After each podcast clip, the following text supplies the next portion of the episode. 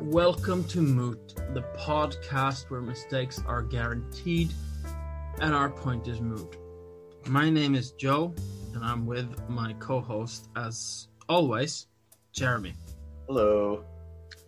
And today we are going to talk about depression because we're both feeling depressed. And we thought that in this mood, it is better that we postpone the episode about why dogs are great.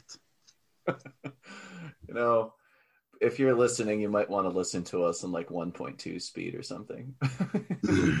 yeah, it's not a bad idea. Uh, just like, just to like put put like uh like paint a picture. Right now, I'm eating a fisherman's friend with my coffee. That's how depressed I am. I haven't eaten since yesterday. I, I don't even care. Like it's like two in the afternoon. yeah, I went to bed. I went to bed at about eight o'clock last night. I didn't wake up.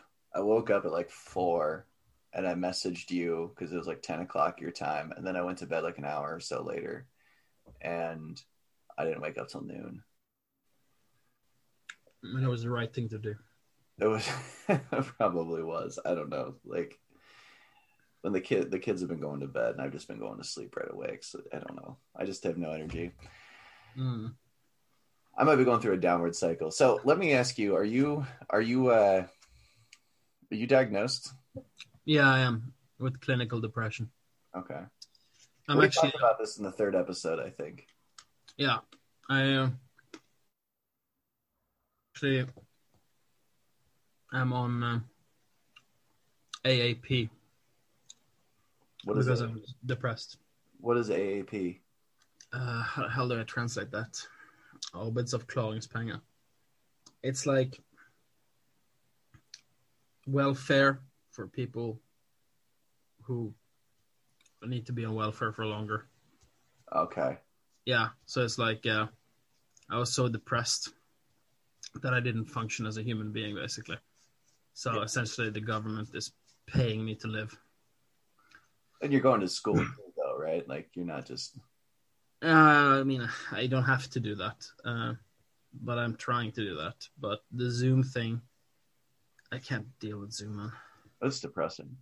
Yeah, I, can't, I just can't handle it, man. It, it like it, it actually, it it it feel I feel like it's killing me. Like whenever I read an article about someone who's like, like one of those kids who like, were just waiting for schools to open up again, but they never do, and so they ended up killing themselves. I'm Yeah. like, yeah, I get that. the irony is not lost on me that we're using the Zoom to record these podcast episodes. I know. I have to look at each other, so it's a different thing. it's better we can't see each other's faces.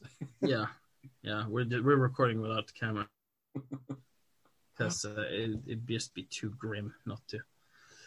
Uh, no, Why is that Cheeto dust all over your around your lips? yeah, yeah. mm. What are you drinking from a, the barrel of a gun? Oh, that's not drinking. It's not, Uh, It's not a bottle. Uh, you guys are lucky. no. Too depressed to buy bullets. yeah, that's in Norway, so it's harder to buy bullets. So you just have to kind of like choke yourself with the gun. Just deep throat it and then try to put the, the handle into your throat. Uh, okay, okay. It's enough suicide jokes. It's enough suicide jokes. I don't know if I should be telling people. I don't know. I think it can be therapeutic. I I get by by making fun of it all the time, and even even my wife, who is used to me doing this every now and then, like she'll look at me and just be like, "That's too much." Yeah. I don't. I try to stay away. I, I don't. I don't touch suicide jokes anymore. But, uh, you know, it's easier to make light of a situation because I don't know how else to handle things. No, I agree. I I uh, I find coping through like dark humor helps a lot, but I I I- I don't know about the listeners. What what do they think? The, the what do you think he thinks? I think that any listeners we had who wouldn't be able to handle suicide jokes have already stopped listening to us. Hmm. Okay. well, if you're still listening, you know, don't kill yourself because you're out of people.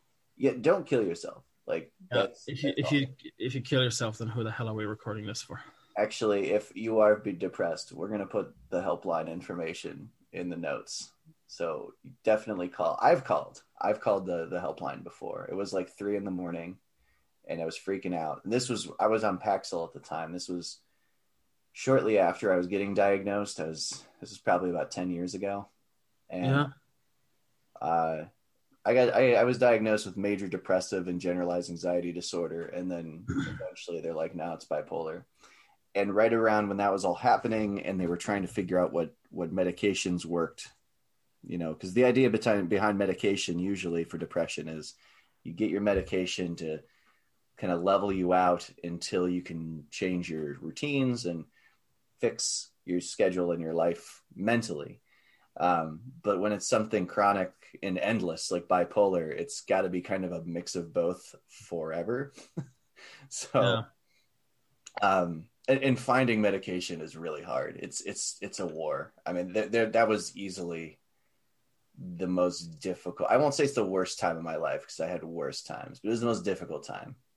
There were a lot of positives, like like you know, my daughter was real young and my son had just been born, so there were a lot of things. But I was it was the, I was on this uh, Paxil, which is an SSRI, and I don't do well with SSRI drugs. Apparently, no one in my family does because I brought it up hesitantly at a Thanksgiving once on my mom's side, and every like my cousins and my aunts and uncles were like, "Oh my god," because mental health things kind of run on my mom's side of the family. So Okay. what's an SSRI? Um, well, let me look up the actual term for it. No, no, that's well, just what is it? Oh, um, it's so they're just what they're used. They're they inhibit serotonin reuptake. So if you have, I think it's if you have too much. I, I could be wrong. I don't remember very well because I haven't been on one in years and years. But they're used to treat like depression and anxiety. Um, anytime that you have a serotonin deficiency, they're used to treat that. But the problem is, is that if it goes so if you're trying to limit serotonin because you have too much of it, because that can cause problems, um, but you actually have too little of it, or vice versa. I don't. Again, I don't. Someone's probably listening to this like this. This guy doesn't know what he's talking about, and that's true. I don't. I think I think that's the case for every single episode. So don't That's the mind. case. but anyway, it is serotonin because it's in the name. I know that much. But the point is, is it screws with the serotonin level, and whether you can have too much and too little, and it's and it messes you up mentally in both cases. And it made me like really whacked out. Like I got super suicidal. I gained a ton of weight.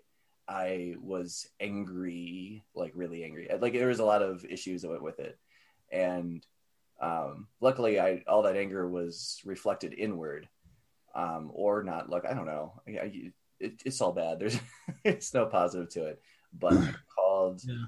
the. Uh, I mean, it is it is luckily to reflect it inward rather than to you know I have to explain the broken bones and bruises of your kids. You know, it was not not to go into it too much, but my my my stepdad sort of uh, you know beat those behaviors out of me because he he was uh, he was he was what he was, and he was a- angry and an alcoholic at the time, and um, he's got he's gotten better. Like we've talked since then, but growing up was dumb, and I never I never had any issue trying to avoid like like not throwing my anger at my wife and kids just because it was easy not to because growing up in that environment made me want to be, not be that way so instead i great. did it myself I think that's interesting and sweet because sweet because you're not beating your wife and kids.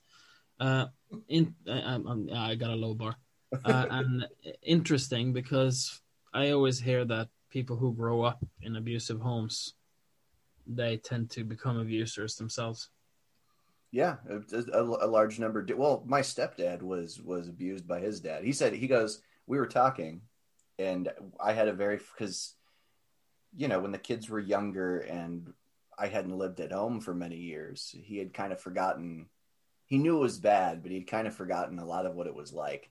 And he was upset that i like struggle with calling him dad and i don't say i love you because i don't you know. So I, you know, I, I asked him to talk about it, and we we talked, and I said, hey, you know, these are the things that happened. I remember them very well, and I'm still struggling to get over them. And he's he started talking about his dad and he goes yeah i couldn't i couldn't have a frank conversation with my dad till i was in my mid 30s i was like well i'm 33 this is last year i was like well i'm 33 this is you know and he, i think the wheels like everything kind of clicked into place and he kind of got it um so we've had a very formal but awkward relationship since then but it's better i think it's better now that we've talked about that stuff but it's but yeah, the, the cycle does happen. Um, what happened for me is since I wasn't his like actual kid, he would take it out on me way more than my sister. Uh, because mm. my sister was his, you know, and I was older and um, he often fought for my mom's attention and mom prioritized us, but I was older. So, and I did like a lot of stuff after school. So mom was driving me places when she could, or I would just stay at friends' houses. So he fought with me more than anybody else. Like he, we fought con like every time, all the time, and I and and it, there were a lot of things that he told me growing up that I internalized. You know about like you know just like being worthless and you know he would he would tell me he's one year for my birthday.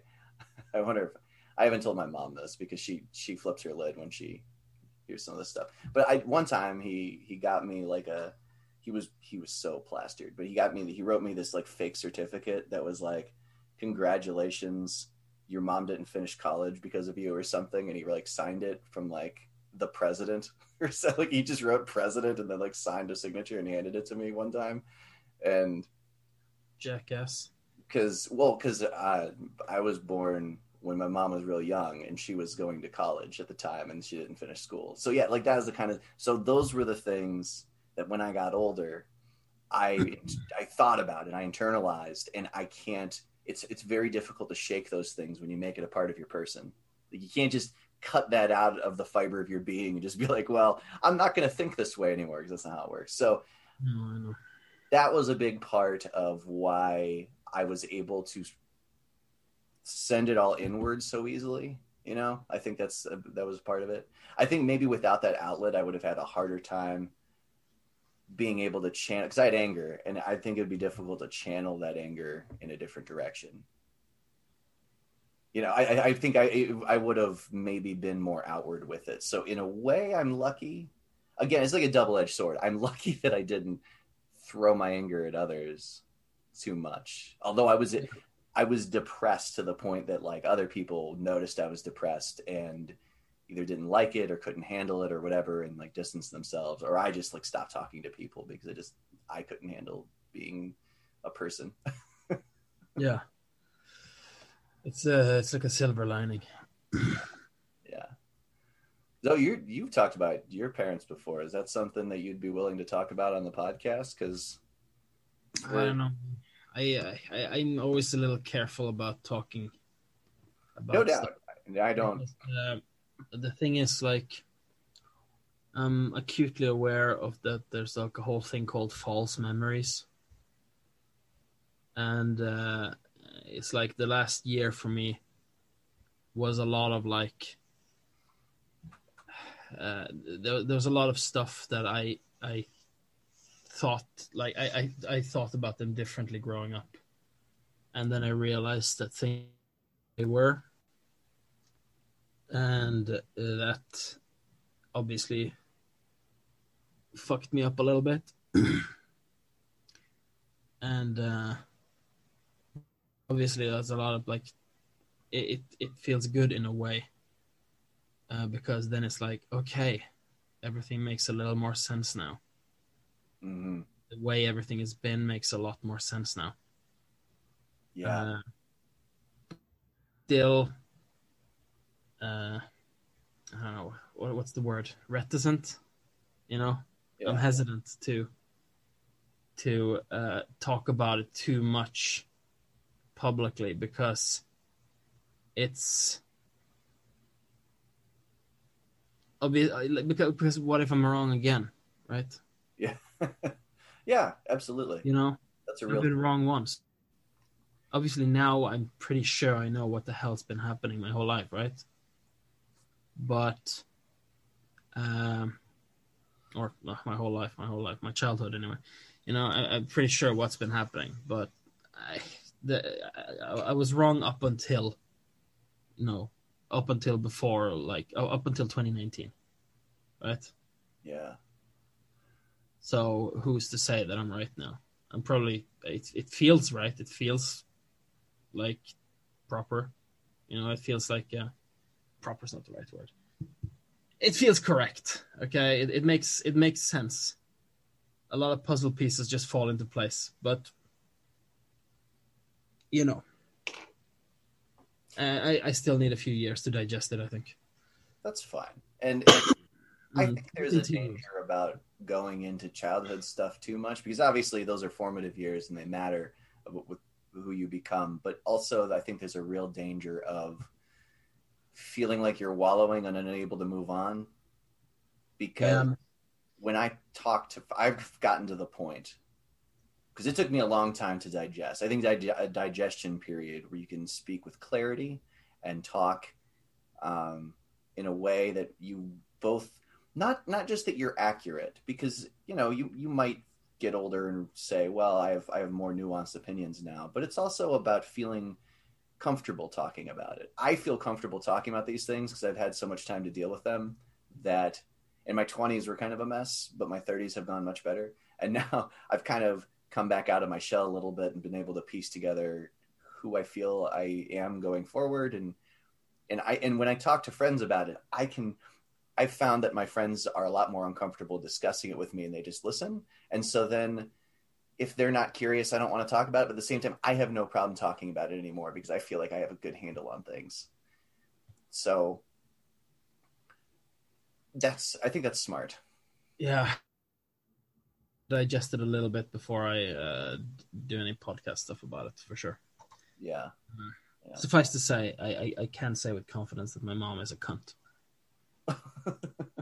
That much you can say. I mean, you've told me some stories and Yeah. description is pretty accurate from what you've told me. I'm not gonna Yeah. I mean Uh, yeah. Yeah. I mean I That's life, Celebi.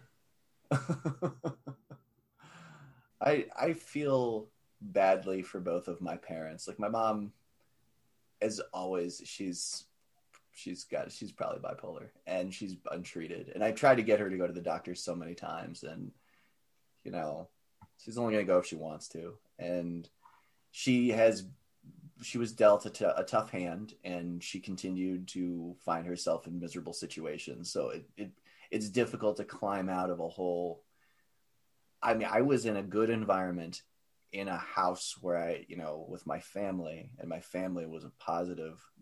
You know, there was there was a lot of positive reinforcement there, and I, I it was still almost impossible to to felt at times it felt like I'd never just make it. You know, Yeah. So I can't. it- It's got to be really difficult to deal with that stuff in a terrible environment that's ongoing and feeling like your career is never getting anywhere. And, um, you know, my stepdad struggled with alcoholism, and he still probably does. I mean, but well, I mean that's that's permanent, but you know what I mean by actively struggling. Yeah, yeah. Whether it's like necking bottles or whether it's just like wanting to neck bottles, that's the difference. Yeah. So I just feel a lot of sympathy for him and empathy for my mom. I don't Yeah. know. I uh my my sister is doing okay, which is good because she also grew up in the same environment and she grew up kind of messed up too. So she's found um, a fiance and she's you know she started like eating healthy and and doing things that make her happy, which is good. Like this podcast makes me happy. I am happy to record. Like this, Yeah. I always feel better, even if I still feel tired and unengaged afterwards. I am I am horrible to work with though. I'm sorry about that. That's all right. We we, we make it. We we do make we make do. Yeah. I'm I'm I'm just for the record, I am so awful to work with because, like, my depression can like come in waves, and I'm suddenly unreachable. And he'll have sent me like 400 messages, you know, because there's like something urgent or just you know checking if I'm alive. yeah, yeah. like- I, get, worried. I get worried. yeah, I There- I had to repeat a semester of grad school, and so I know what it feels like. If that helps, you know.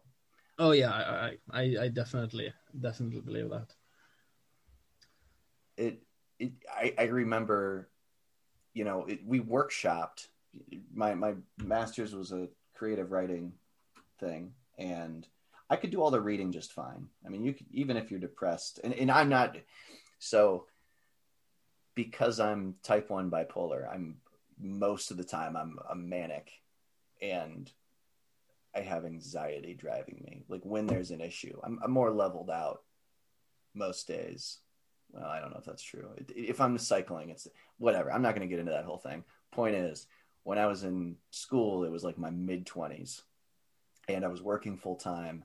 The kids were young, and I was trying to do grad school at the same time, and it was very, very difficult. Yeah, So I would just disappear for days. And we're supposed to be workshopping stuff and responding to reading. We had a, we had so much to read. I mean, it's grad school, whatever. And I just there was a semester, there was a section I just could not do it. I just could, I just didn't. I didn't do it. That that's what it was. I just flat out didn't. And so my transcripts, you know, I had to withdraw from the class to avoid failing it. And I had to retake the classes that I withdrew from and it was embarrassing and it was made me more depressed you know because then you're like well i failed that too yeah, I'm doing that kind of right now. so uh, I know the feeling. well and, and how do you how do you pick up the pieces like what, what do you start doing when you start feeling better what what happens what's your process I don't really have a process. That's uh, part of my problem. I just kind of like just shamble on. You know, I feel like uh, I can I can really identify with every single extra from the show The Walking Dead. okay You know, whenever I see one of those zombies just shambling through the street, I'm like, yeah, I'm with you, buddy. Like, mm, and then on the worst days you have those thoughts it's like oh man he was so lucky to get gunned down like that yeah, I was just like, oh man, I should walk up to Rick. Yeah, he'll fix. I, I, you know, to, to continue with the Walking Dead thing, when I first saw the governor's arc in like season three or whatever, and Yeah. you find out spoilers if for you're one of the four people who hasn't seen that show that spirals into terribleness. Um, it's several years old. If you if you're going to be about spoilers, then you know I, I want to spoil it for you. I was talking to somebody about Star Wars, and they I said something about A New Hope, and they're like, "Spoiler alert!" I was like, "That movie came out in the '70s, man." Yeah, the movie's like twice as old as fucking me. It's it's it, like you don't get to be about spoilers then. that is a generational film. That's that's Yeah, it's like you've been living under a rock and no one had the decency to step on the rock. Yeah, I was like, he's like, do you? He said, he's like, do you even feel bad? I was like, I mean, I feel bad that, you know, I, I ruined it for you, but at the same time, I don't, I don't. No, I, I feel I feel bad. I feel bad that I'm spending time with someone. fucking Calling out Star Wars spoilers. Yeah, I feel bad spending time with you, man. That's it. I, mean, I was as polite as I could as I could be in the situation. I was like, I, I feel bad that I spoiled it for you, but also at the same time, I don't really feel like it's not going to change my behavior going forward. If I talk about Star Wars in the future, I'm not going to put caveats on it. No, no, honestly, you should just intentionally be like, oh yeah, by the way, you know, Luke, yeah, that's Vader's son. Yeah, and also, also, you know, in the second movie when he kissed the princess Leia, that's actually his sister. So yeah, take that. Well, she kisses him in the first movie too, before they go across that gap. I think. Yeah, but that was like a peck. That, that was like a kiss on the cheek, wasn't it? yeah. Yeah, like you know what uh, that was for. That was to that was to set a tone for the relationship before you know he had fully fleshed out what the relationship was. Yeah, I think. I don't think I don't think George Lucas knew that they were brother and sister at the time until he started writing movie three. no, of course he he didn't he didn't. There was Luke's dad, uh, and and in the first movie. yeah. He didn't know that at all. Like he like literally like Darth wasn't even a title. That was like the first name of Vader. Oh, I didn't know that. Yeah, yeah. Like the, the Emperor, he wasn't Darth Sidious. He wasn't Palpatine. It was just the Emperor. He didn't have a name. You know. And uh, yeah, so like Vader, he was Darth Vader. Darth was his first name, right? So that's why Kenobi, when he like meets him, he goes like something something Darth. You know, he, he talks to him he- on a first name basis. Yeah. Um, and uh, and yeah, yeah. Also, you know, uh, Anakin Skywalker, different dude from Vader in the first movie. Yeah. Uh, I wonder if Darth Vader was depressed, and that's why he eventually turned on the Emperor because he just realized that this is what the rest of his existence was going to be.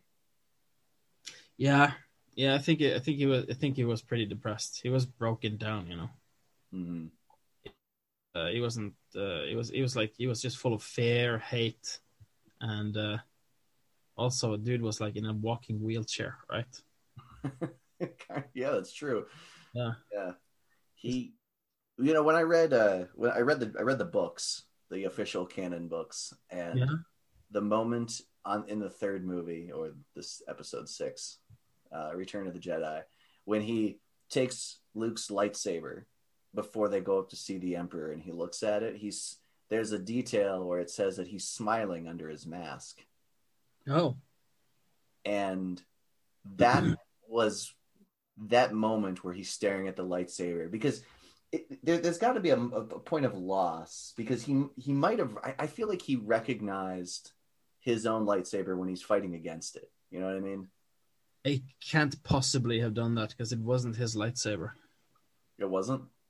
No, can't possibly because his lightsaber was fucking lost in the second movie when he cuts off and like Luke's hand. yeah i know that's what i mean is in the second movie he recognized his lightsaber he's like oh hey luke's got mine it's my son Oh, I thought you meant like when he took the when he took the lightsaber and he's taking Luke to the Emperor because that's in the third movie. Right. So in the third movie, I, I'm not explaining this well. So in the second movie, he realizes Luke has his lightsaber. Then in the third movie, he takes the lightsaber and realizes it's not his anymore. That Luke has made his own lightsaber, which is part of Oh, like yeah, yeah. becoming a Jedi. But I wonder if there's a sense of loss because if he's smiling at it, he must be like weirdly proud of his Jedi son that's annoying the piss out of him and his boss. And It's I- like, oh, look at it. He's, he's coming into his own. right, right. When their kids are moving out of the house. Yeah, he's he's got he's like empty nesting right there, and I just wonder if that contributes. And then he goes up and realizes, well, this sucks. Yeah, I'm doing something wrong. yeah. Like my my kid's moving out of the house. He's getting his own lightsaber, and now I'm dragging him back into this fucking emotional trailer. Yeah, You know, kids start trying to get an apartment that's like that's like being a Jedi, and he's dragging him back to the trailer park to the Siths. You know, well, I mean, Luke kind of grew up in a trailer park because his dad was a shithead. he grew up in a lit- literal trailer park. I was more thinking like emotionally, because you know the Siths are all pretty screwed up. Yeah, yeah, that's fair. But you know what? I like the Siths more than I like well the Sith. I like them more than I like the Jedi because I find them a hell of a lot more relatable. I think the Jedi aren't. You're not supposed to look up to them. I think you're supposed to look at the Jedi and think hubris. That's exactly what I do. I look at them. I think hubris. I think arrogance. I think they're repressed. I don't like them. Yeah, me. I mean, I like I like individual Jedi, you know, but as a group, I don't care for the Jedi. Well, and, and the the individual Jedi that I think most people like are the ones that are either just total badasses or the ones that kind of buck the system. I mean, Obi Wan Kenobi is awesome because he ignores the Jedi Council repeatedly. yeah, exactly. and uh, uh, Mace Windu is awesome because he's basically a fucking Sith. He's so full of rage. I get him, you know. Like, oh, I want to kill this guy, right? I'm like, yeah, yeah, I feel you, man. This guy's this guy's uh, this guy's a corrupt. I'm not going to put handcuffs cuffs on him. And obviously, the right thing to do is to put handcuffs on him. Uh, but you know, the, your your base instincts want want wants you to fucking kill the guy. So I've always thought that was an interesting quirk of the Force, which is what makes it a better magic system than a lot of high fantasy universes. Because a lot of high fantasy universes treat it as like, oh, people are shit. And they're the ones that corrupt magic, and magic isn't good or bad. And they always have like a necromancer arc where there's like a misunderstood necromancer that's being ostracized for dabbling in forbidden magic or whatever. Yeah. But the Force, oh, excuse me. Um, the Force is different in the sense that you if you do bad things, the force corrupts you from the inside. Now there are still there are still shitheads. There's still people that are that abuse it and intentionally abuse it. But by killing somebody, it makes you it, it, it corrupts you slowly for every every life you take. And it makes sense that even though the Jedi Council is really aggravating, it makes sense that they're so careful and and it also makes makes their arrogance make a little more sense because they feel like they have to be above it all in order to fight off to stave off the corruption especially someone like yoda that's been around for almost a millennia it's interesting about that observation is that warhammer is a lot like that too with the warp and the, the you know eight winds of magic and all that yeah that's what I yeah, yeah I, read a little bit about that. You you'll have to tell me more because I don't know a whole lot. Because it's like you know, you're in, in at least in 40k, and I think this is the same for fantasy. Uh, then uh, your basically your your raw emotions feed the warp. They feed the realm of chaos. Like the chaos gods, they aren't the only gods. They're just the big four. There's yeah. myriad of chaos gods swarming with them and swarming with demons under those gods. Uh, and all of them are just being fed by your various uh, emotions, uh, any, any vices you have, anything like that. Uh, so if you if you let yourself give in to rage and hatred and all that, you're feeding Khorne, right? Yeah. Your emotional transgressions are just like making him stronger and more awful and it's spreading out, right? So you are becoming a corrupting influence around the people around you, and it's it's kind of like I don't know. I mean, is this the right word? Like an, a simile? It's for real life. You know, it's like all all the big religions are going on that too. You know, they want you to restrain these and these emotions for these and these reasons, right? Yeah. Because they can be corrupting influences. Yeah. You know, anything like. Uh, you know, like lust, desire, all of those can be like positive, wonderful things, but they can also consume you as a person. You know, you can become a, a, a petty, angry little incel, right? Which is what Tyrion basically is. I mean, that's that's yeah, essentially, right? So he's he's feeding Khorne, or in his case, Khaine, right?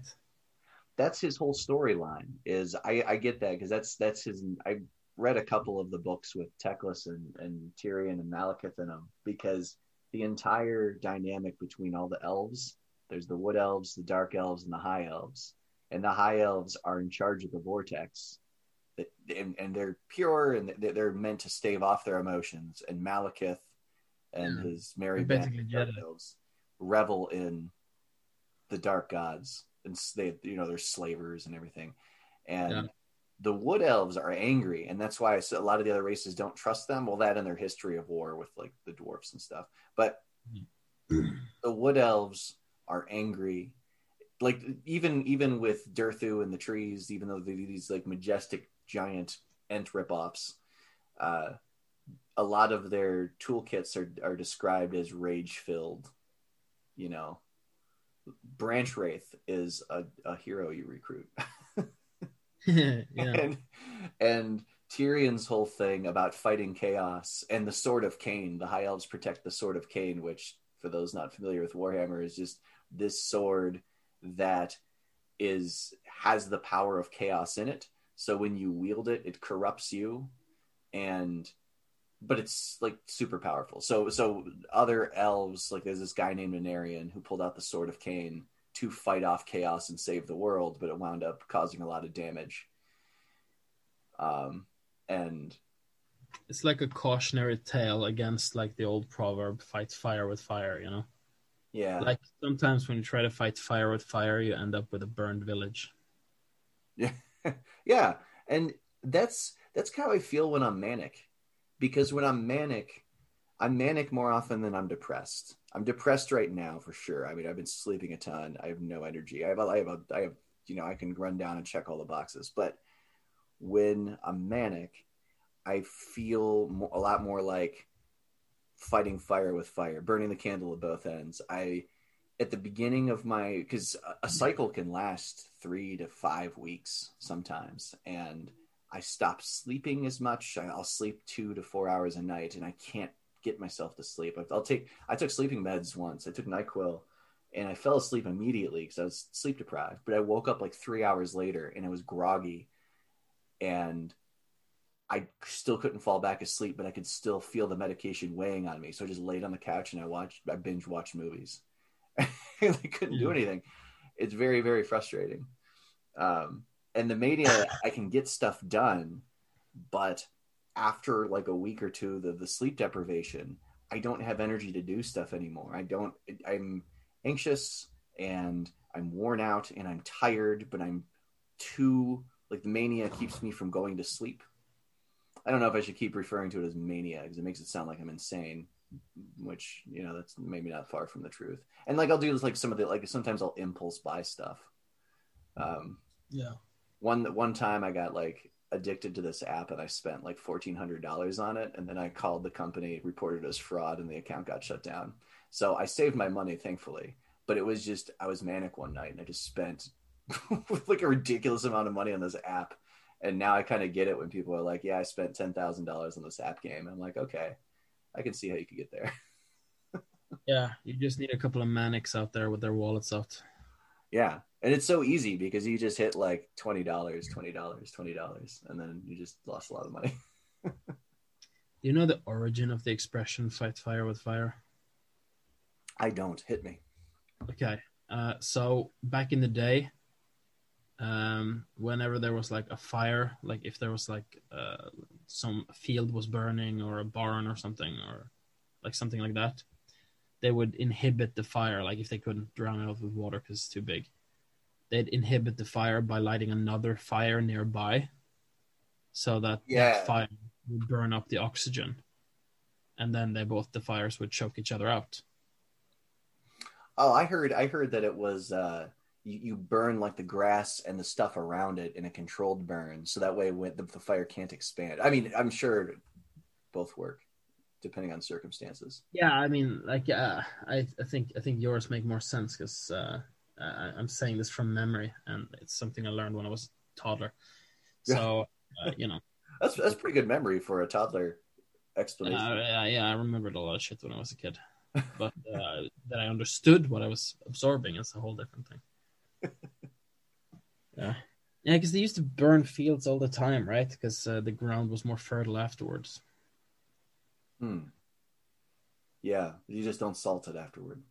Yeah, if you salt it, then I mean it'll taste great, but you won't only get to eat it once. what was the the Russian plan when the when the Germans were advancing on them? They just torched their own towns, fields, killed their own cattle, everything. Yeah, the Russians are stupid. I mean, it worked. It really stretched out. They, they stretched out their supply lines, and they had they, the Germans expected to forage, and there was nothing to forage on. Yeah, I know, I know. I just wanted to, you know, piss on the Russians. That's fine. You can piss on the Russians. yeah. so, Their what did you think? What did you think of the governor's arc in Walking Dead? Oh yeah. So I remember looking at that girl that's like trapped in the closet, and because he keeps his daughter around who's a zombie, And I Mhm. remember looking at that, and it, it really, at the time, really felt. It, it was a it was a it was a good metaphor for for how I felt because it felt like people who wanted me around were keeping me tethered, and I couldn't get away. There's no escape, and and just mindlessly biting at the at the, the chains that hold you because I, just wanted out especially when I was on the Paxil. The Paxil that made me really super suicidal. So I think that's nice though. It's nice that you could relate to the to the to the zombie. I did. I, I felt very emotionally connected, and it was very like I, I. It was the only zombie death that made me like gasp. You know, I felt bet worse for that zombie kid dying, even though I wanted the zombie kid to die because she deserved release. Yeah. But I felt worse for her dying than just about any other character on that godforsaken show. Yeah. The only other person I would have cared about dying was Carol. Carol was awesome. Oh yeah, Carol. I loved Carol. She was I thought Carol had like the best fucking evolution as a character. absolutely yeah. They spent they, they were very careful with her character development, and they she she the things she did made sense. She wasn't just a badass for the sake of being a badass. Um, and I liked Glenn until they ruined his character. And I always liked Glenn. I remember I was so sad, like, well, not sad, but shocked. I was like, when when they were gonna Negan was gonna pick someone to kill, mhm. right? I was literally in watching the show with my my my then girlfriend, and uh, one of my roommates was like standing uh, next to us, and he was kind of laughing. I didn't register the laughter until after the fact, but he was laughing because I was sitting like, God, I hope they don't. Uh, God, I hope it isn't Glenn that they're killing now. You know, and he was just maintaining like composure because he had seen the episode previously on the day. uh, by the by the time they killed Glenn, I felt that they had wrecked his character so badly that I did not care. I was like, thank God, good riddance. And. By that point, my my opinion of the show was in the shitter. So it was I still liked the show. I knew a lot of people bitched about the show at that time, but I, I still liked it. Although in the middle of that season, when they had took their break, I never went back to it. But I never had any ill feelings towards the show. But I, I'm not that picky with shows. I am. But I guess, I guess, my, picky. I guess my subconscious was more picky than I am because, I mean, I did never go back to the show. Well, the show's formula is pretty the same, and and I don't think that the writing was very good. People people would keep praising the writing, and honestly, I think that the way each show was structured was more or less you have an event at the end of the show to serve as a cliffhanger. They resolve it at the beginning of the next episode, and then there's a center thirty minutes where they spend an agonizing amount of time just having two to three characters interact at a time where each person describes their take on the event that happened. And then at the end of the episode you get another event to serve as a cliffhanger and then it, it rinses and repeats. And there weren't a lot of episodes that broke from that format but the ones that did i really liked. Like if they had characters go off and forage for a couple of episodes and feels like there was some growth i really liked those. Yeah. But most of the mm-hmm. time they're just like lounging around the prison or lounging around this utopia or whatever. And they're like wow that was messed up. I thought this place was great. And then it all the characters because they didn't change very often most of the characters you could tell what the dialogue was going to be. So sometimes at, after the, the events of the, the the first five minutes of the episode i'd pause it and i'd write down what i thought each character was going to say that episode and I was usually right about three quarters of the time, and it would make me angrier that I was able to do that. So I, I liked the show less, and so by season three or four, I really had a low opinion of it. Oh, that's a shame. I kept watching it till like season six, though, so I guess I can't shit on it too much because you know it kept me entertained for a while. Yeah. Now that I think back, I did actually watch most of that show while I was playing games. So maybe maybe I wasn't in like maybe I wasn't observant enough to criticize it. I Yeah, am didn't highly critical of of The Walking Dead and Lost. Uh, Those are my two least favorite. They're not my least favorite shows. They're my least favorite shows for how popular they were. Yeah, I mean, least favorite shows. Then there's some really atrocious shows out there. Yeah, I, I have all sorts of things that I dislike about television, but those those two they were so popular and people praised the writing, and I just didn't think the writing was good for either one. I thought Lost was had its own problems that were very different. Yeah, I always liked Lost, but I never watched past season. Not because I ever had any like ideological like, oh, I don't like this show anymore, or, or uh, there, there was never anything like that for me. I just didn't watch it past the first season. Yeah, I think my subconscious is like it agrees with you, but it, he doesn't let me know. He's not telling me. you, you know, you probably lead a happier happier life not being angry about television shows. Yeah. uh, I don't know. I don't feel very happy, but uh, you know what? At least I, I don't spend any time bitching about the shows. That's Yeah. true. Yeah, I do. I was a little irritated at uh, Game of Thrones. Uh, I mean, I, I enjoyed Game of Thrones all the way up until the last season, and I know I know it took a like it took a dip in quality before that. Yeah. But like the the season eight, you know, like the last one, I watched maybe half of the first episode. I didn't finish it because I thought it was like it was just stupid. yeah, Like like to make me actually stop mid episode. No, no show has ever done that. I've only walked out of one movie in my life. And that movie was called Valhalla Rising. It was the dumbest fucking movie ever. what was it? I watched I watched it with a girl I liked um because she was like fucking really indie. Okay, Uh, it's a movie. Uh, it's that guy. I don't remember his name. He plays. Um, you know, in in the new James Bond movies, right? The one with the the the Daniel Craig. I've Uh, only seen one James Bond film before, and it was with my friend at the theater. I don't even Right. remember which. So I'm gonna have to speak to the audience then. So not Jeremy, but you guys. You know the James Bond movie with Daniel Craig, the first one, Casino Royale. we do. Yeah. Uh, and uh, Is that not, helpful? it helped. It helped. Good. Uh, yeah. Anyway, the guy, the Danish guy who plays the villain there, right? He also plays uh, Hannibal, the cannibal, in that TV show about Hannibal. But I haven't seen it. I just know he plays him. Uh, he played like this guy, this Viking, uh, in this movie called Valhalla Rising, and the movie is like it has almost no dialogue. I felt it was just boring imagery that was supposed to be sad and deep. And he travels to the new world, and there he like like he faces off against a bunch of Indians, right?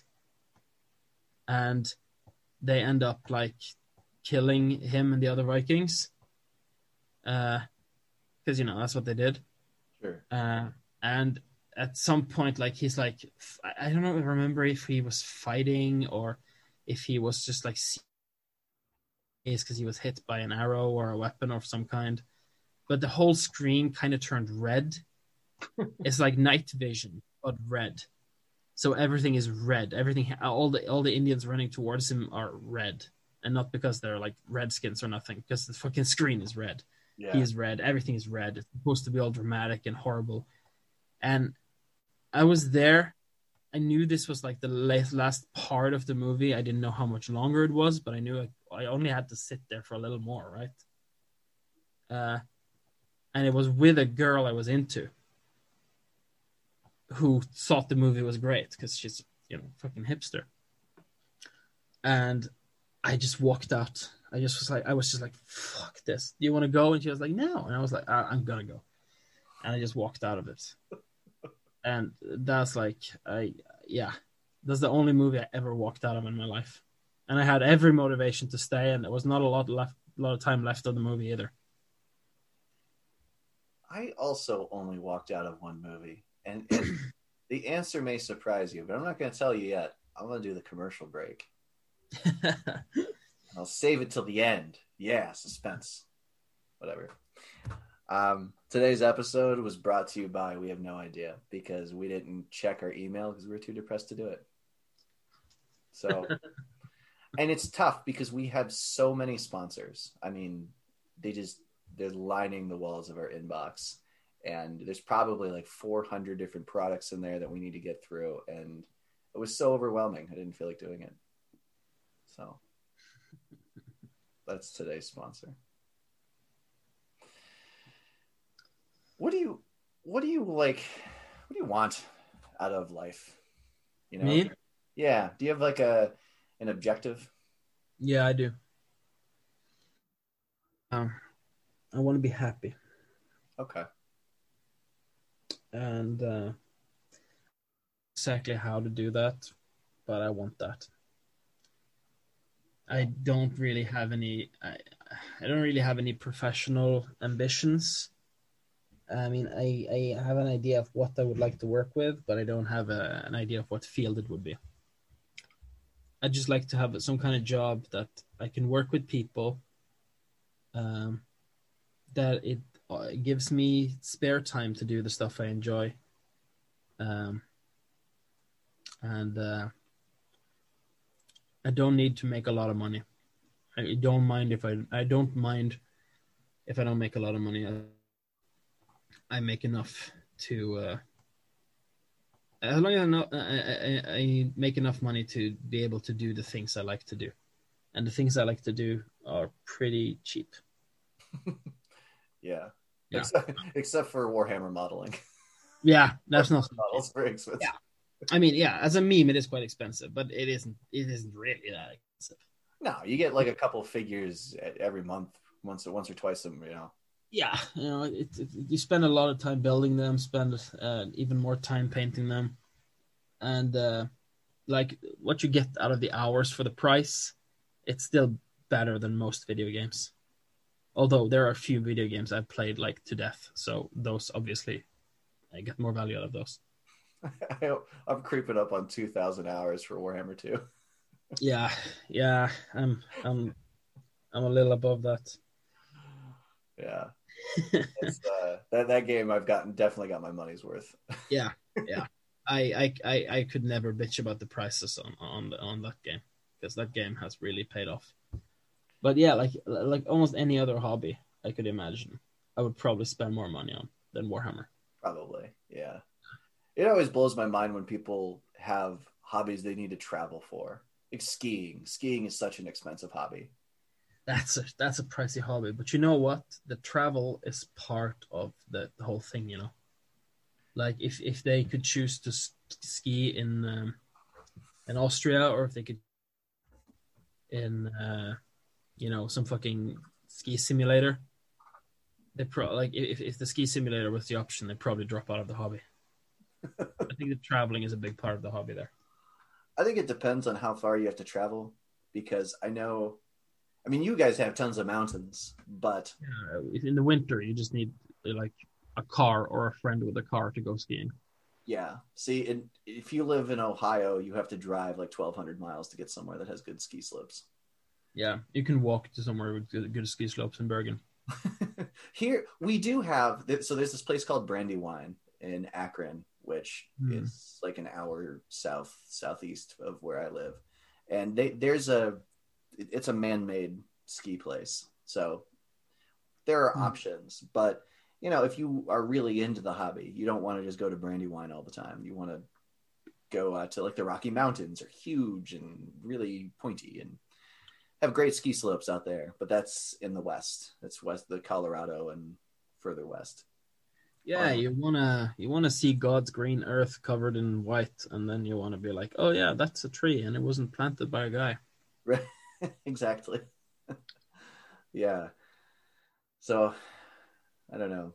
I've always thought it was kind of cruel on the mental health front that when you're depressed, especially when I'm depressed, when I'm manic, I want to get things done, even if I'm too mentally crippled to get much done. Like I'll get my work done, and then I'm Yeah. like, you know, I'll play with the kids, and the, the the cool thing with the kids is that I'm able to compartmentalize with them very easily. Like I can play with them and be in my headspace with them.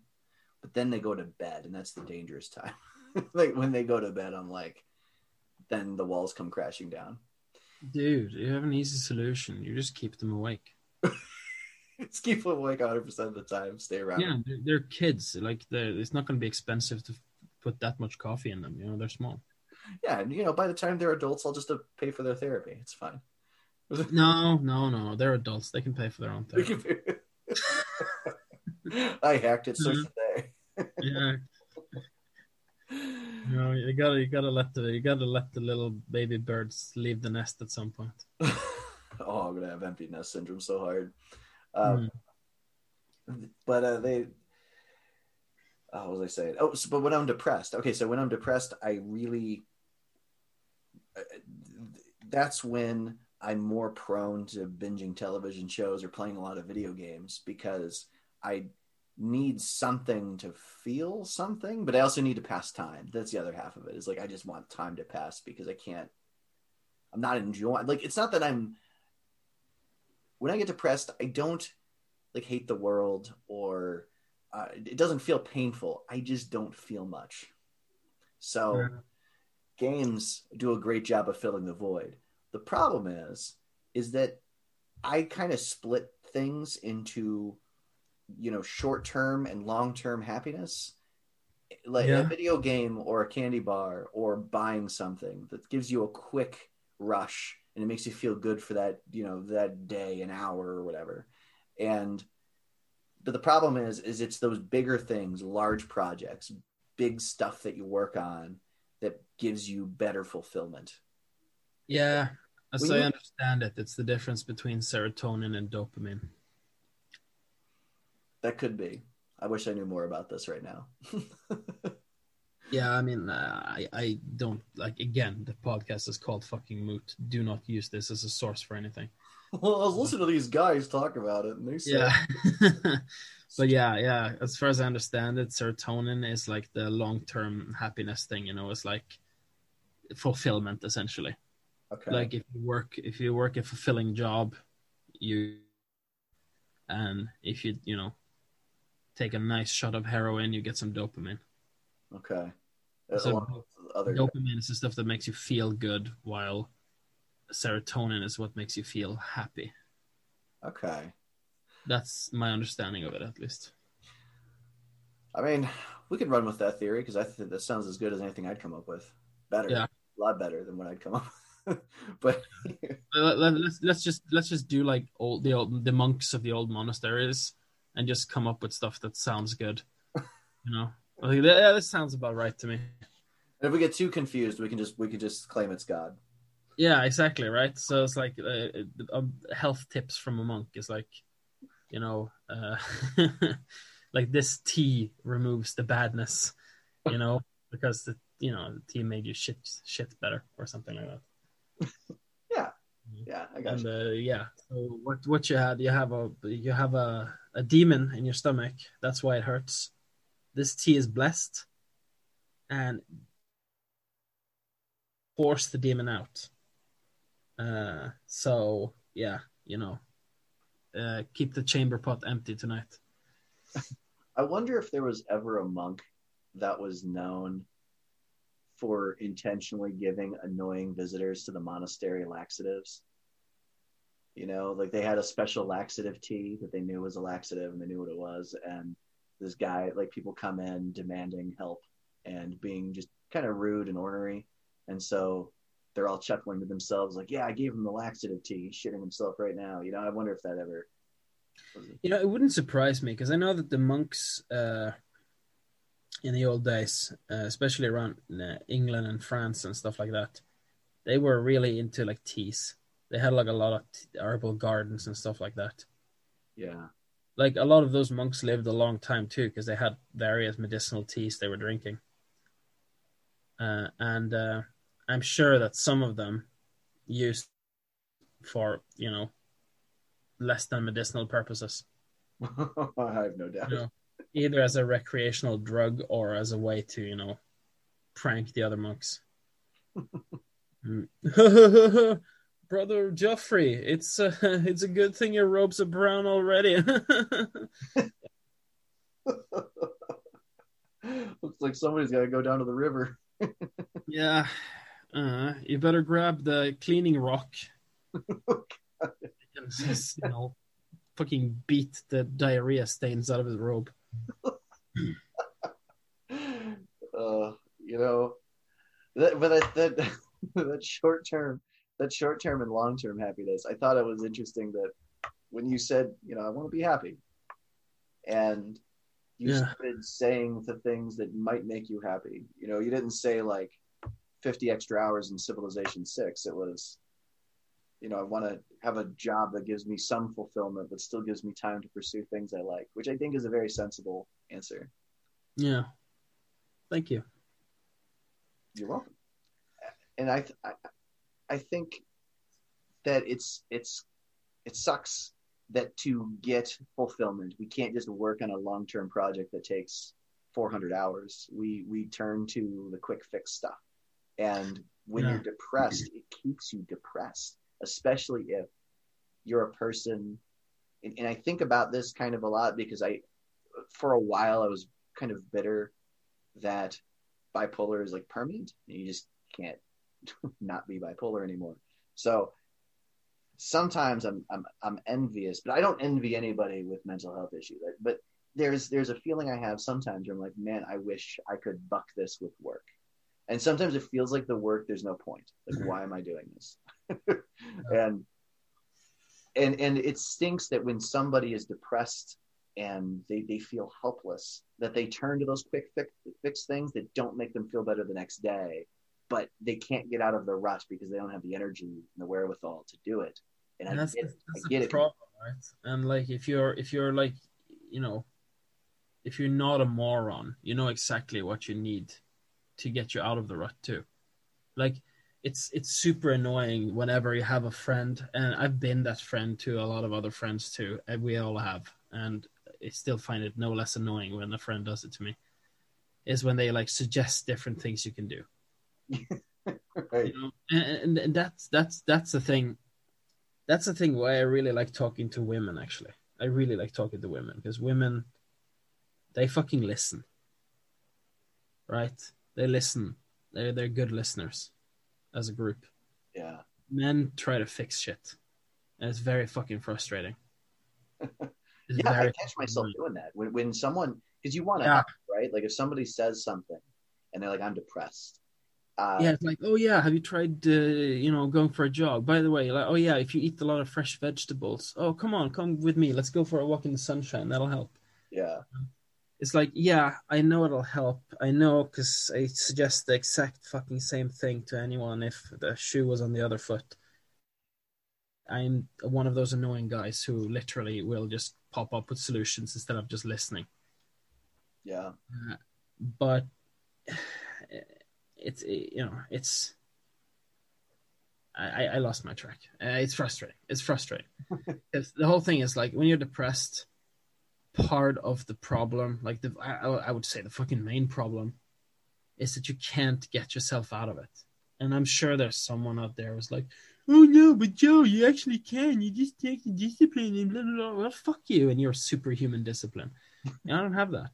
You know, as the only way I can describe that is that it's like being depressed uh, is like having broken legs, you know, and the medicine, whatever the hell it is, it's a stim pack where in the Fallout universe you just stick it in your thigh and your legs are unbroken in seconds, right?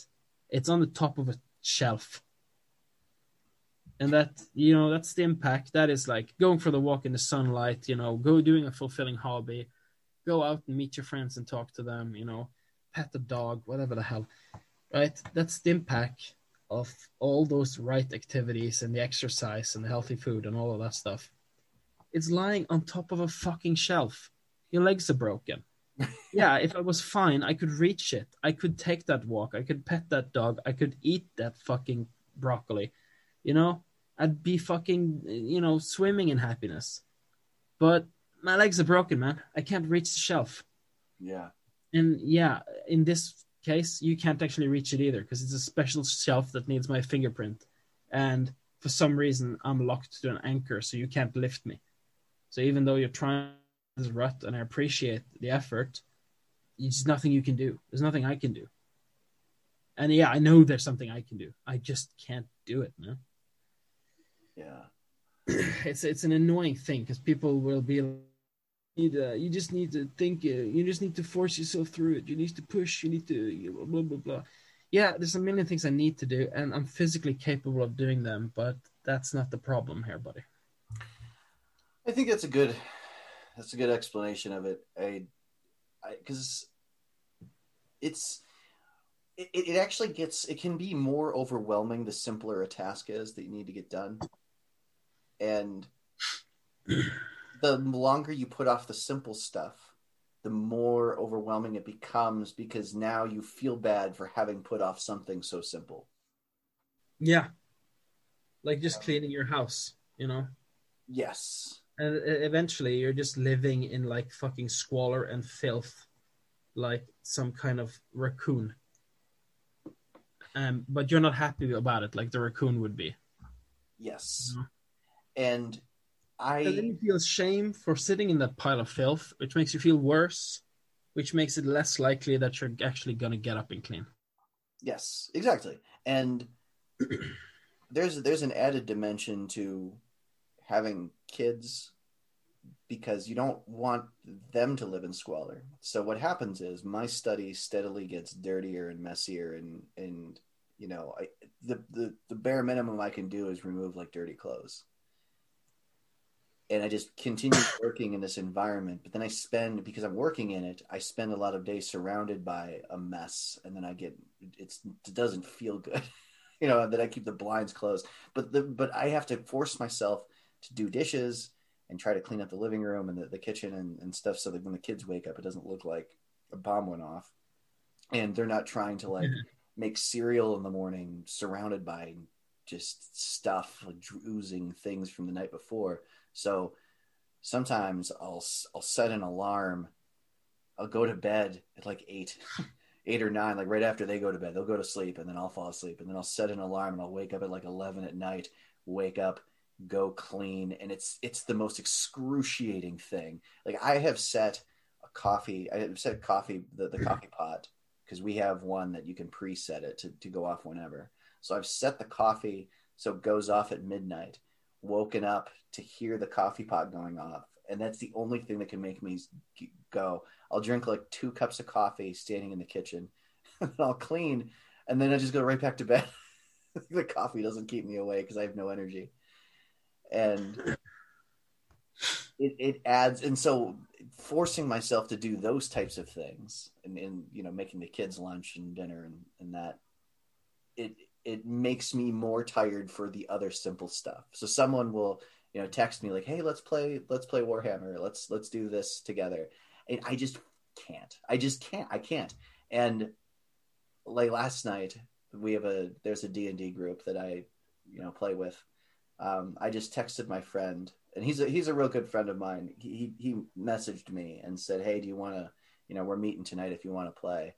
And I just said I, I can't. I, I I don't. And he and he gets it because he doesn't he doesn't coax or anything. He just goes, "That sucks. Let me know if there's anything I can do." You know, and they just leaves it at that. And that's probably the best thing to do. You know, because I also don't want to talk to people when I'm depressed because I just feel like I'm making them depressed, and maybe they want to talk. I don't know, but if they do, they would have to tell me so because otherwise, I feel like I'm putting them out you know? Yeah. yeah i can i can relate to that.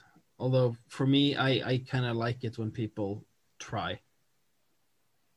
It's it's a weird thing. I really like it when people try um to reach me because it makes me feel like i'm wanted.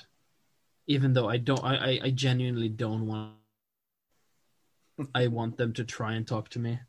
But I also don't want them to try and talk to me because then I feel bad that I'm obviously not gonna I'm I'm I'm, I'm gonna be unavailable, right? yeah It's Yeah. it's a weird thing. It's a weird thing where I don't fucking know what I want, right? You want them to reach out so that you feel like you're wanted, but you also don't want them to reach out for because you don't want to hang out, and also you don't want to feel bad about, you know, not, not, not, not coming to hang out when they want you to hang out. Sure. Yeah. Well, that makes But sense. it's like if if if they go like, oh yeah, that's okay, that's cool. You just take your time. That's a relief, but it also makes me sad. This is like, oh, okay. I guess I lost the opportunity to hang out there.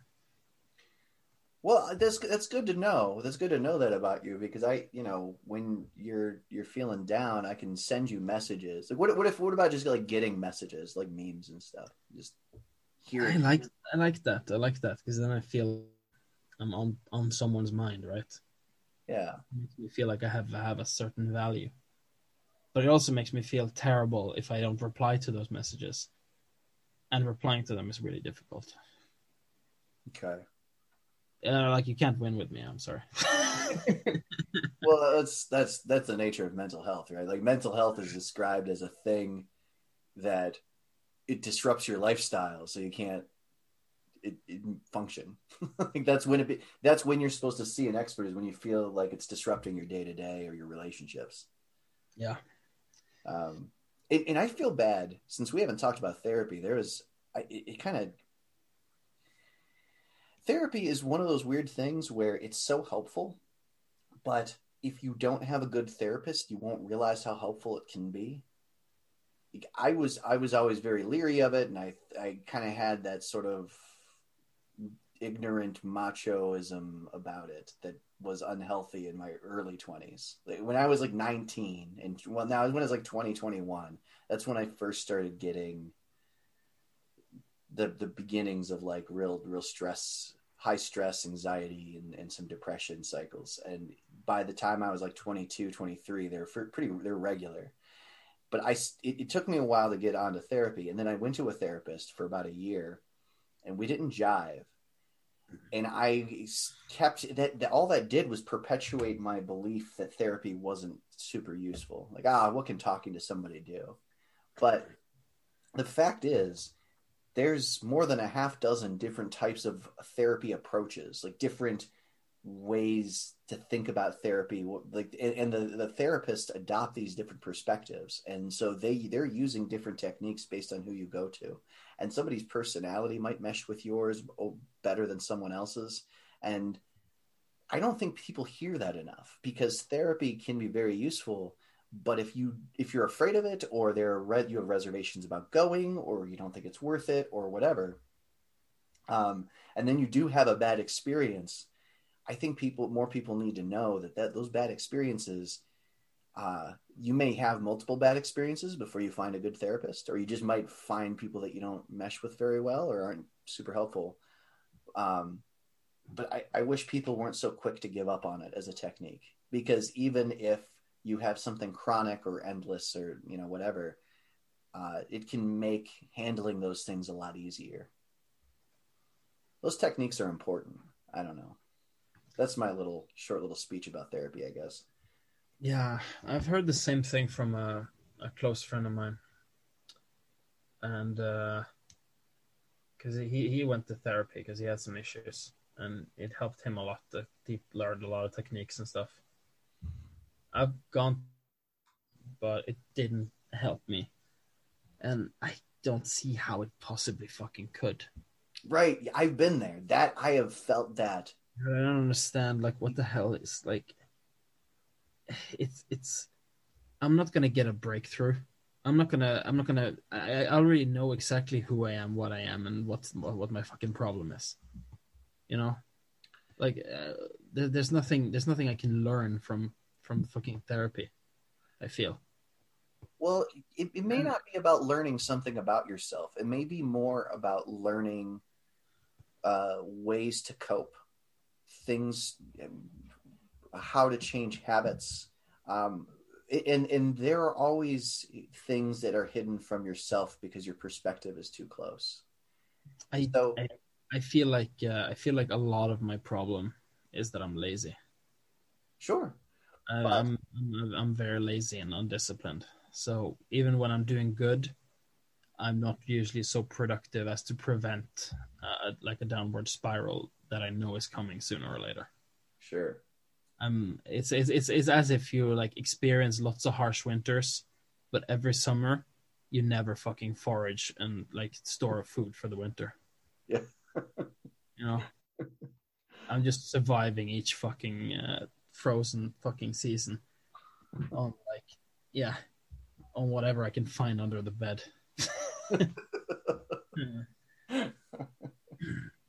Not literally, just in case anyone was wondering.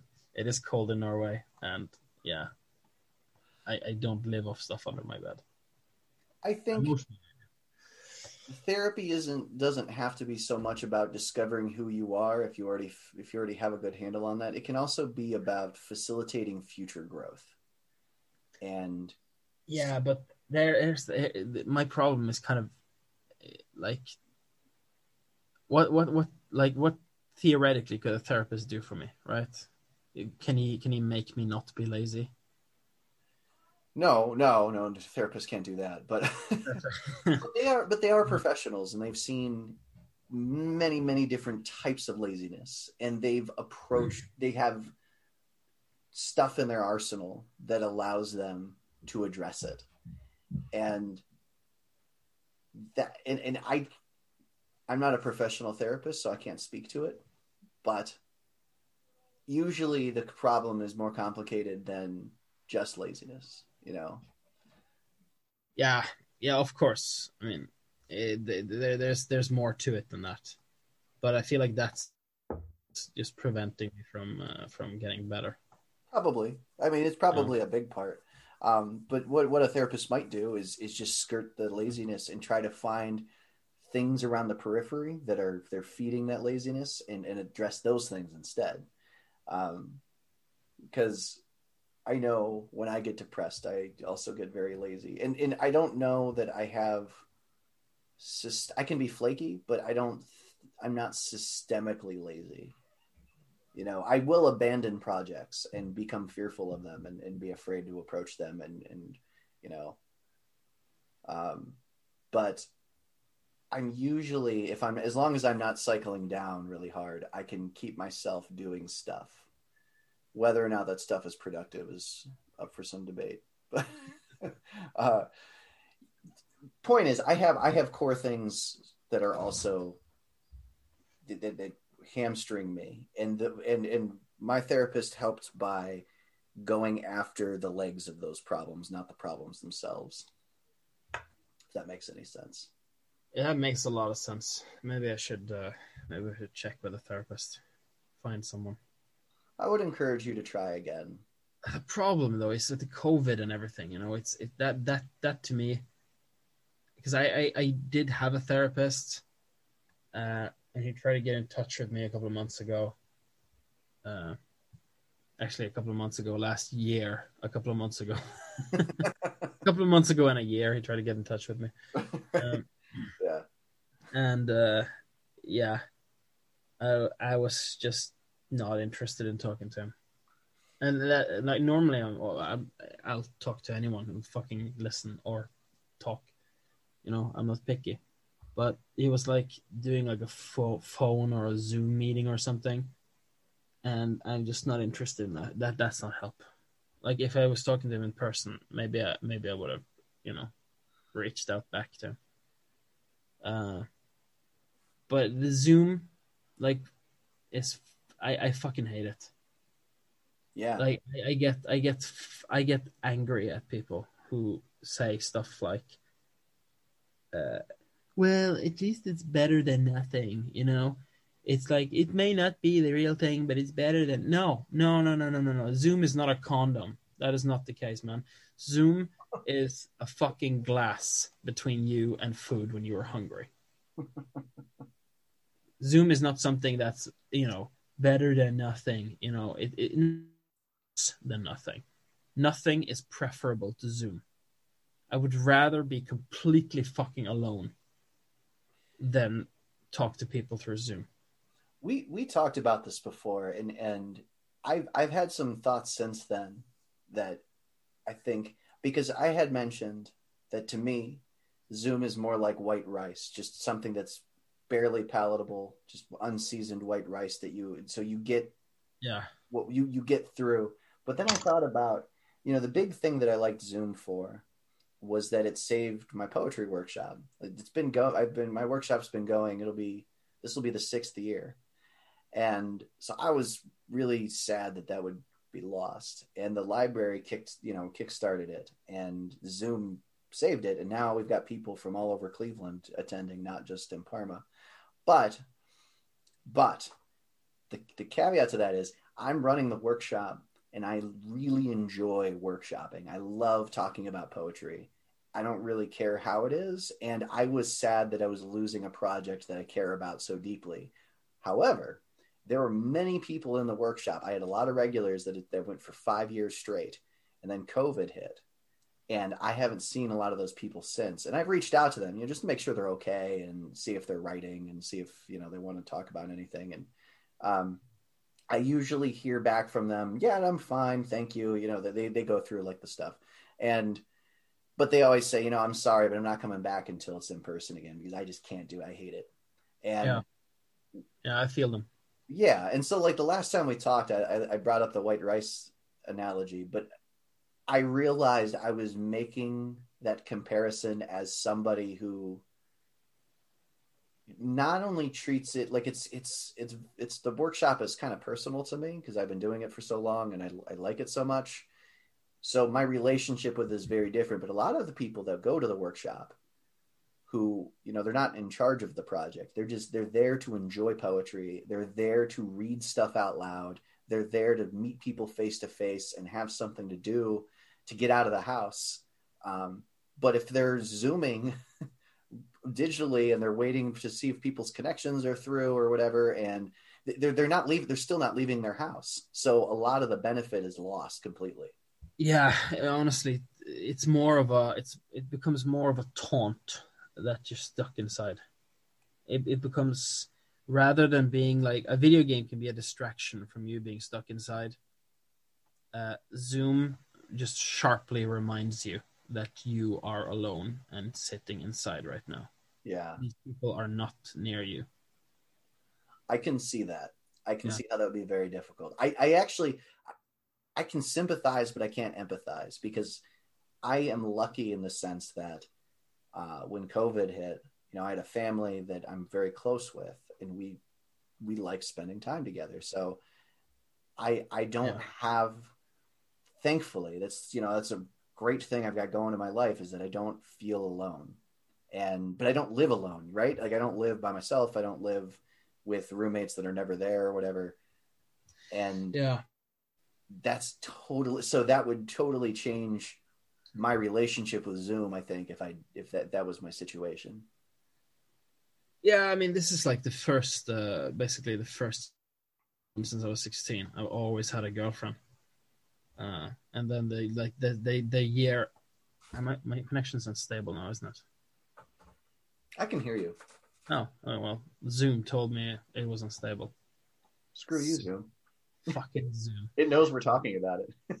Yeah, uh, this is like the first year that I've been like single for a year, and in many ways, I think that was a fucking good thing for me to be, because I've essentially been self-medicating with relationships from you know, uh, a lack of love growing up.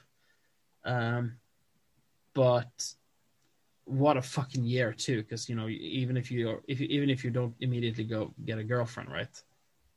Uh, you do need friends. You do need people around you Absolutely. and uh, to me calling those friends it means nothing to me basically i mean so, so, there's a few friends there's a few friends that i actually do enjoy having like online contact with you obviously being one of them. Otherwise this wouldn't work. This podcast. yeah. Yeah but that's that, that that really is an exception. That really isn't a massive exception to the rule. Well, I think uh, it helps that we, even if there wasn't COVID, we couldn't meet up. Like our, our relationship has to be online because the Atlantic Ocean separates us. So exactly exactly. we met over video games on the internet and we started a podcast because we both kind of wanted to do it. And now, yeah I also think there's a, there's a special factor in that we have a ridiculous amount of similarities. uh, Yeah. because like when I was playing World of Warcraft when I was younger, I I never got like friends in World of Warcraft, and not for a lack of like people adding me and wanting to play with me, but people online just become less human to me.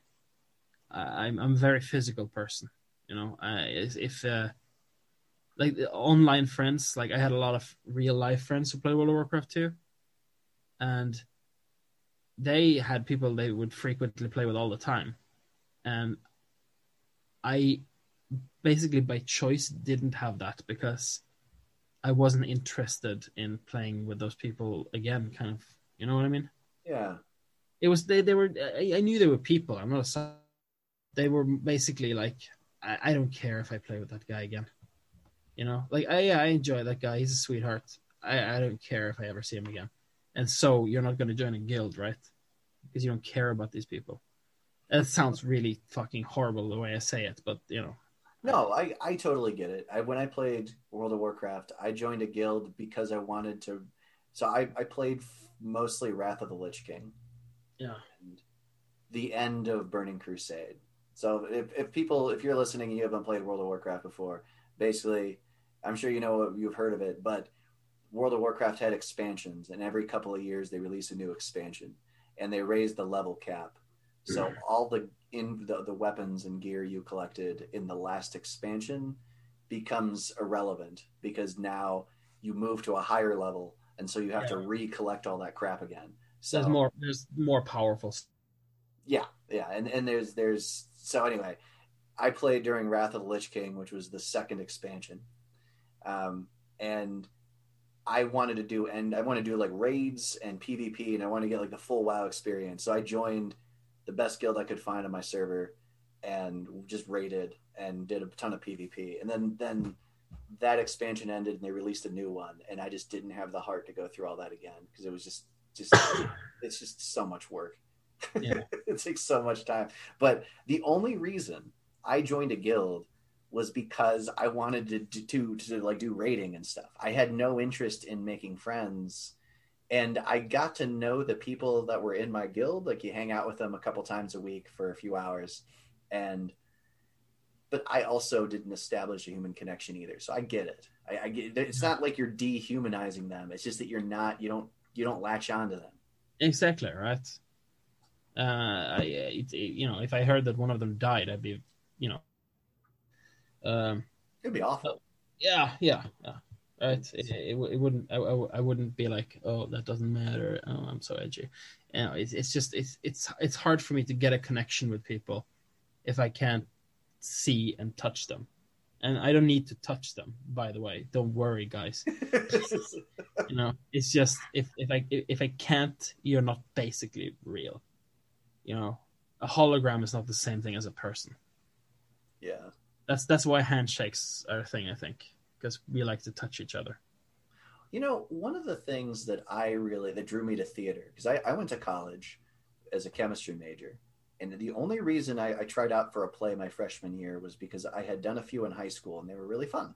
So uh, it was a small private college, so I was like, okay, well, cool, I can try out for plays. And then they slowly sucked me in. You know, I started, I took a couple acting classes, and then I, by the time I was a junior, I was a, I was a theater major.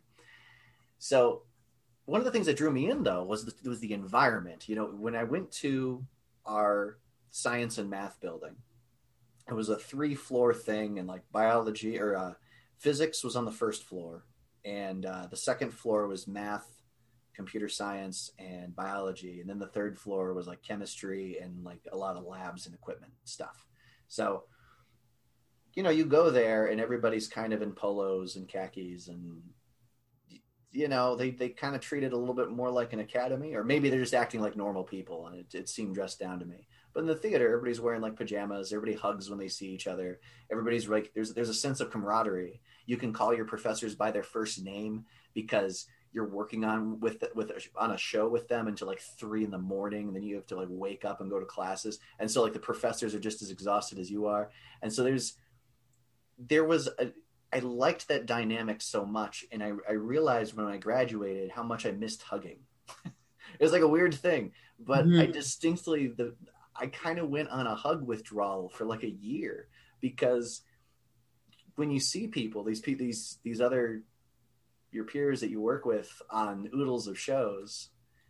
I mean, we worked. I worked on probably twenty shows over the course of my time at Marietta. I was doing like two, three shows a semester, and I was there for five years instead of four to do the the other major. And I don't know. The, the, the, the physical contact is nice. It's not, you know, it's it's not sexual. It's not even like really super emotional. It's not like oh my, you know, grandpa. You know, it's nothing like that. It's just it's nice to feel a sense of community and being close to people and having you know, it was more in the trenches than chemistry was up until 300 like the, the, the really difficult pchem classes where the math was insane and we were up to like two in the morning but again it was that closeness because we were spending extra time together in a close space doing very difficult problems that we could only sort of grasp the math on yeah. i don't know no i agree with that man uh, there's because i mean you do when you hold when you hug someone it does release a bunch of fucking like hormones and chemicals in your brain mm. uh, i don't know if it's dopamine or serotonin or whatever the hell it is but it's it's good stuff is what it is it's steroids it's Yeah. adrenaline Steroid happiness rides. Yeah, yeah, so happy we're gonna cut it. That, that that's what it is my name is joe and today i'm gonna add rogan uh, no uh yeah yeah I guess that's the lesson for today's podcast. Be close to people that you know. yeah And I I will I know everybody's heard this a thousand times, but you really don't know who's suffering. You don't. You don't at all. I a lot of people were really surprised. They thought they took it personally when I stopped contacting them in my 20s and they you know, I I had I would I reached out to some friends and they said, "Oh, you know, they made like some couple of them made like a passive aggressive thing like oh you're talking to me now and like others were like oh you know i thought you didn't like me anymore and there were varying degrees of surprise but i just told them frankly you know i was in a terrible place and i wasn't in the i couldn't handle basic friendship and a lot of people were surprised because i just tend to be kind of high energy and I laugh a lot even if things aren't funny. I'm like that annoying person that's always laughing at stuff that and then I then I realize something's not funny and I have to like shut it off real fast. So um and and I don't know. I found out I found out of other friends who were struggling very deeply and I was kind of surprised and I think it's just important to be kind of aware that if somebody is cutting you out. They're probably not cutting you out. They're probably just protecting themselves. Not from you, but just from themselves. I don't know. no i think i agree with that So, do, do you want to say anything else? probably a bunch of stuff, but I can't. I'm I'm- I'm feeling like I'm zoning out right now. Like you know how I said I I, I, I think I agree with that. I didn't really hear what you said at all. That's just kind of what I throw in there to make it sound like I heard. But you could have, uh, for all I know, you could have been talking about like a a, a modernized way to wipe out Israel. You know, Oh God. I don't know. A new kind of gas that only affects uh, affects those who have passed their bar mitzvah. You know, uh, it was a straight, very serious endorsement of the use of chemical weapons. Yeah, I think I agree with that. uh, yeah. If he said anything anti-Semitic, I don't actually agree with that.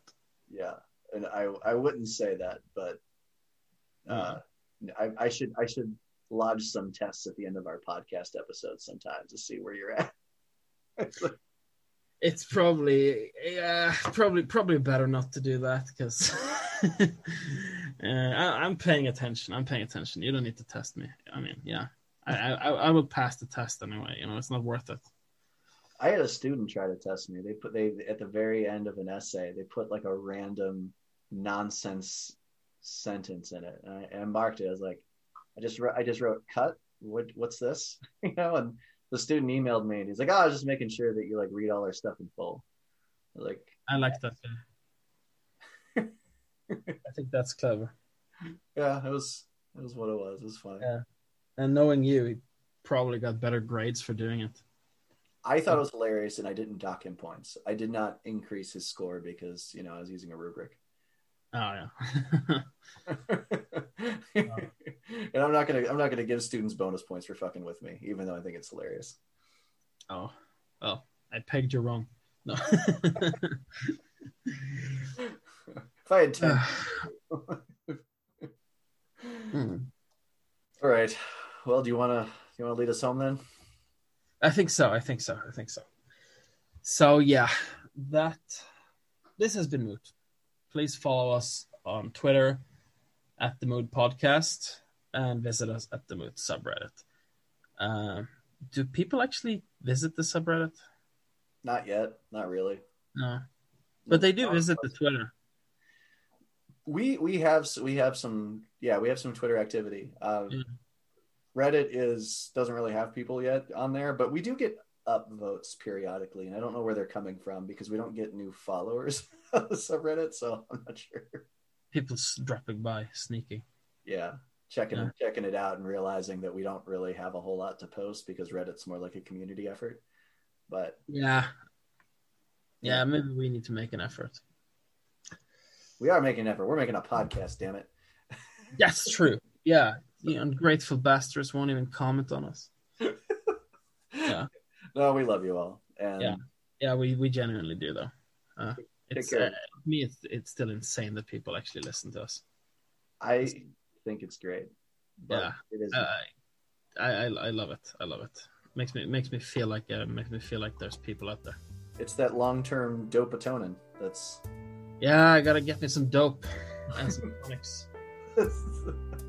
Uh, okay. Yeah. Yeah. Well. Yeah. I mean, you heard me earlier. It's been moot. Um. yeah. So the horse is dead. Yeah. I'm still beating it though.